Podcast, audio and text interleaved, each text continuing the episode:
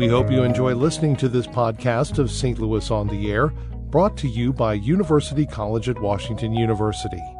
With undergraduate and graduate programs, part time, evening, and online. University College at Washington University, offering world class education within reach. Welcome to St. Louis on the Air. I'm Don Marsh. When we think of visionaries, we don't often ascribe that insight to teenagers, but there is an interesting story that's come to light through the Missouri History Museum Teens Make History project. The short version, a St. Louis high school student envisioned the arch on the St. Louis riverfront years before Eero Saarinen's famous structure was even on the drawing board. 85 years ago, students at Central High were asked to look into the future. They did so with some degree of accuracy. With me in studio, Abdullah Brownell has written about it in a Teens Make History research project. He's now a student at Amherst. Elizabeth Pickard is Director of Education and Interpretation for the Missouri History Museum and works closely with the Teens Make History program. Elizabeth and Abdullah, welcome. Nice to have you. Nice to be here. How's it going? It's going great. I want to talk to you a little bit about how you came upon this uh, story about this young lady uh, 85 years ago.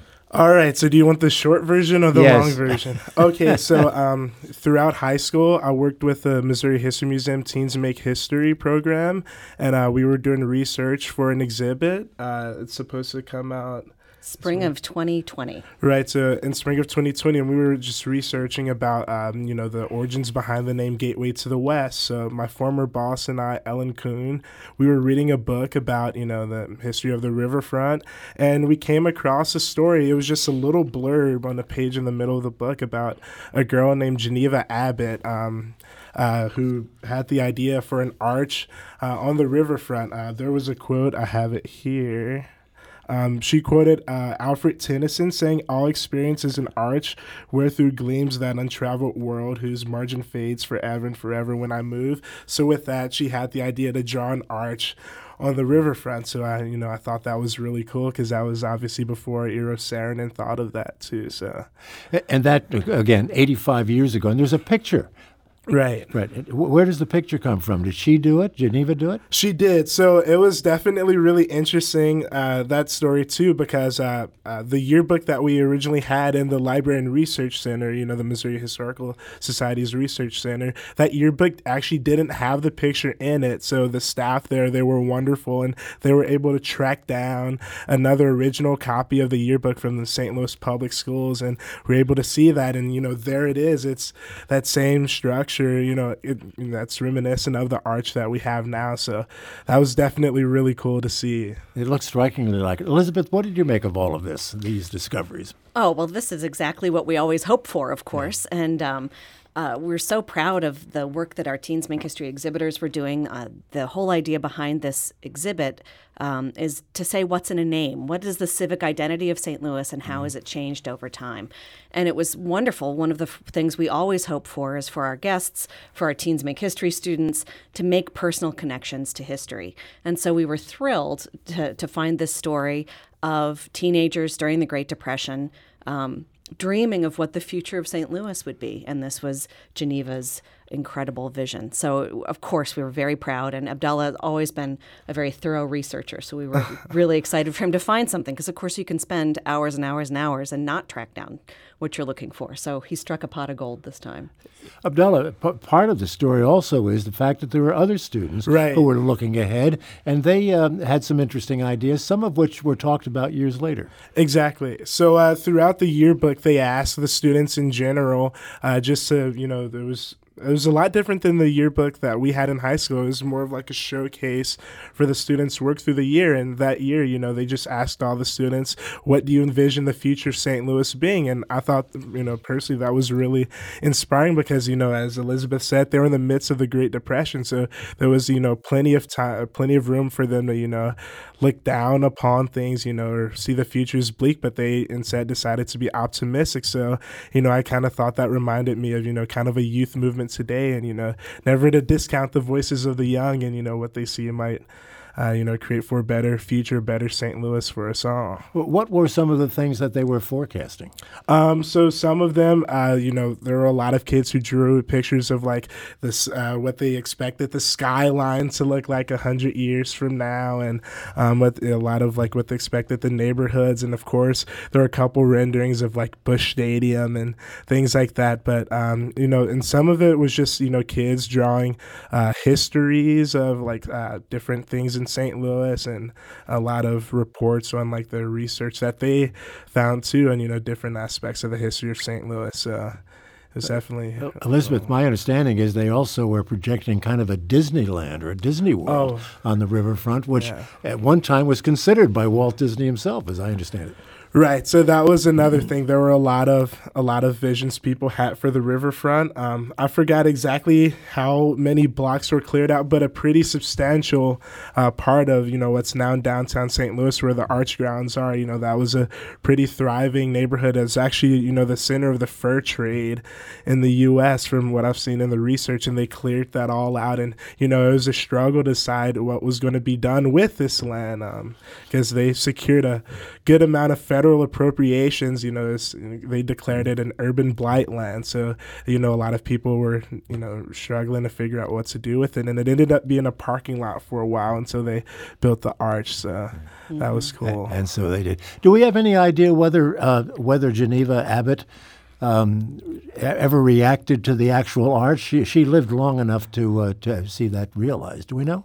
Um, uh, I don't know. Yeah, uh, that was definitely something, you know, thinking back upon it now that I should have looked into more, but I sadly don't know about that. But that would be something that'd be cool to follow up with. Well, she'd be well over 100 years old now if, uh, if- Right. if, she were still alive. Yeah. Elizabeth, um, and, and you're part of the project. What did you learn about the kids of the 1930s vis-a-vis the kids of today? Abdullah indicated that they're a lot alike. Do you get that impression?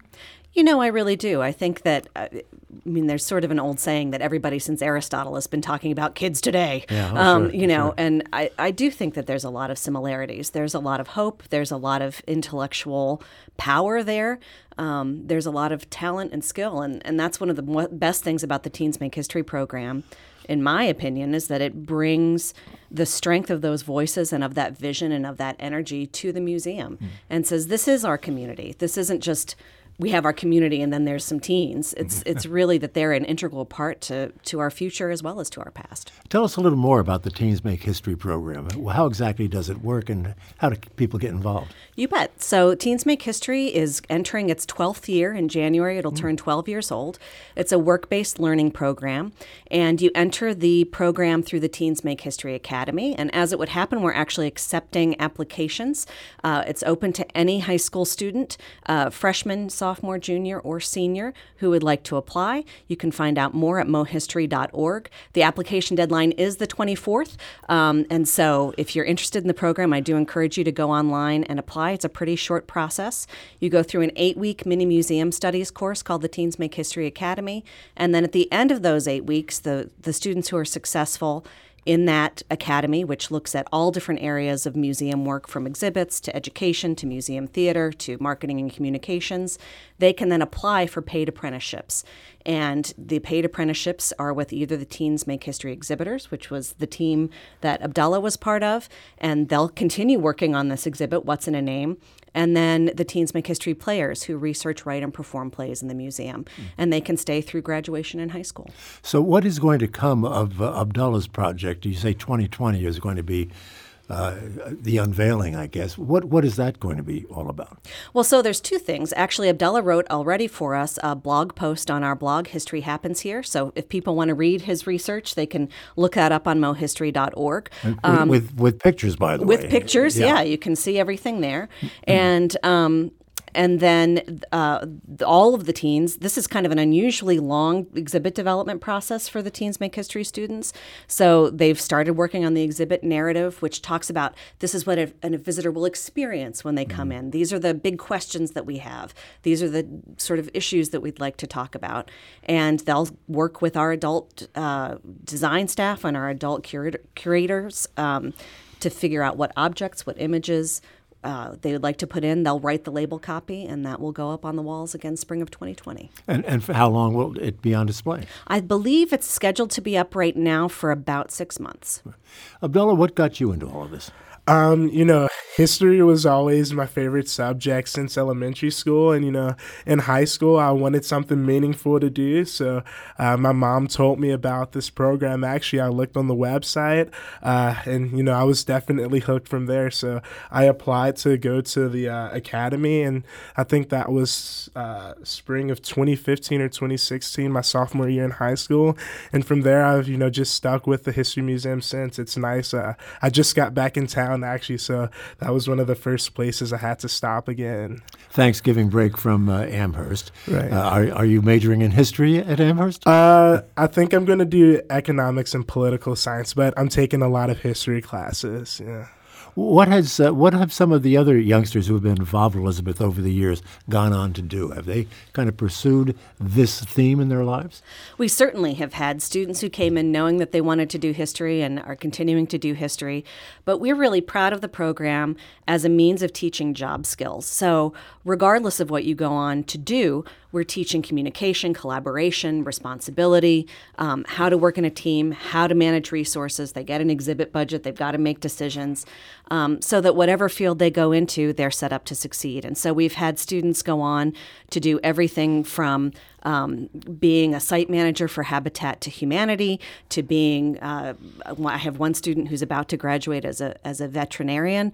Um, we've had others who have decided to become actors and, and others who are pursuing work in history museums. So it really runs the gambit of uh, possible careers. You're a recent alumnus of, of all of this, uh, Abdullah. Right. Has it gotten to the point where it shaped your life in any way? Oh, absolutely. So uh, in high school, we had to, you know, do a lot of research papers. So, you know, definitely my experience at the History Museum helped me when I was writing that term paper in high school and a lot of things like that. And one of the things the program really emphasizes is transferable job skills. So, you know, no matter what we do, uh, you know, we'll have like a solid foundation of, you know, how to behave in a workplace, that kind of thing. Um, and just over the summer, there's a lot of enrichment type programs that the program exposes us to. So definitely, I'd recommend to anyone, you know, even if uh, you don't exactly want to work in a museum, or especially if you do work in, want to work in a museum in the future, to check out the program. By the way, we'll put links uh, to your website and to this blog post, by the way, that uh, that Abdullah has been involved in, uh, our website at stlpublicradio.org. Uh, Elizabeth, how did all this get started? Whose brainchild was it? Well, uh, we knew uh, this is going back now to 2006. Um, I was a graduate research assistant. Um, I was in the museum studies program at the University of Missouri St. Louis, and uh, we. Um, I was a graduate research assistant at uh, the Missouri History Museum. And at the time, there was some interest in looking at non-school hours programs. So how we knew we were reaching students through field trips, but how could we have a sort of more sustained relationship with students? And at the time, some new research was coming out by a woman named Shirley Brice Heath about how arts and humanities programs could be some of the most successful programs for teenagers in terms of strong positive outcomes, in terms of college uh, bound rates, in terms of employment rates.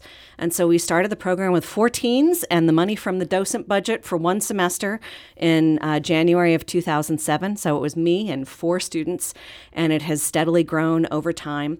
Um, it's a creative youth development program, which again ties those job skills in with creative endeavors like developing exhibits, like writing and researching plays. Um, and so I, at the time, it was, as I said, just me and uh, four students. And so I was with them every single day. Now I stop in a, a lot less, but I do still get to work with them. And it's one of the highlights of my professional day, no, no question, when I get to work with the teens. And how many young people have gone through the program over those years? Oh, gosh, I think that we're up to about 80 graduates at this stage. Let me go back to the to your uh, your story, Abdullah, if I may. What else did you learn about uh, those kids? We've talked about the arch and some of the other things.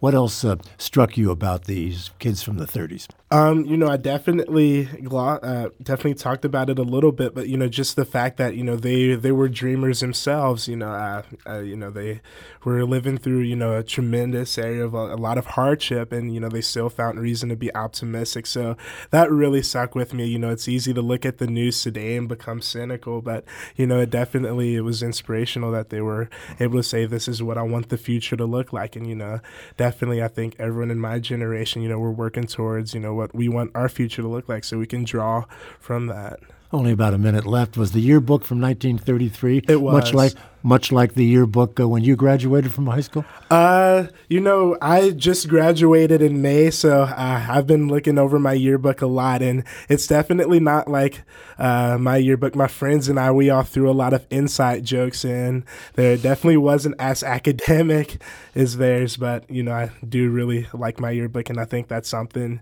you know everyone can look back to being high school graduates. Did, so. did the kids in 33 sign the yearbooks the way they do today?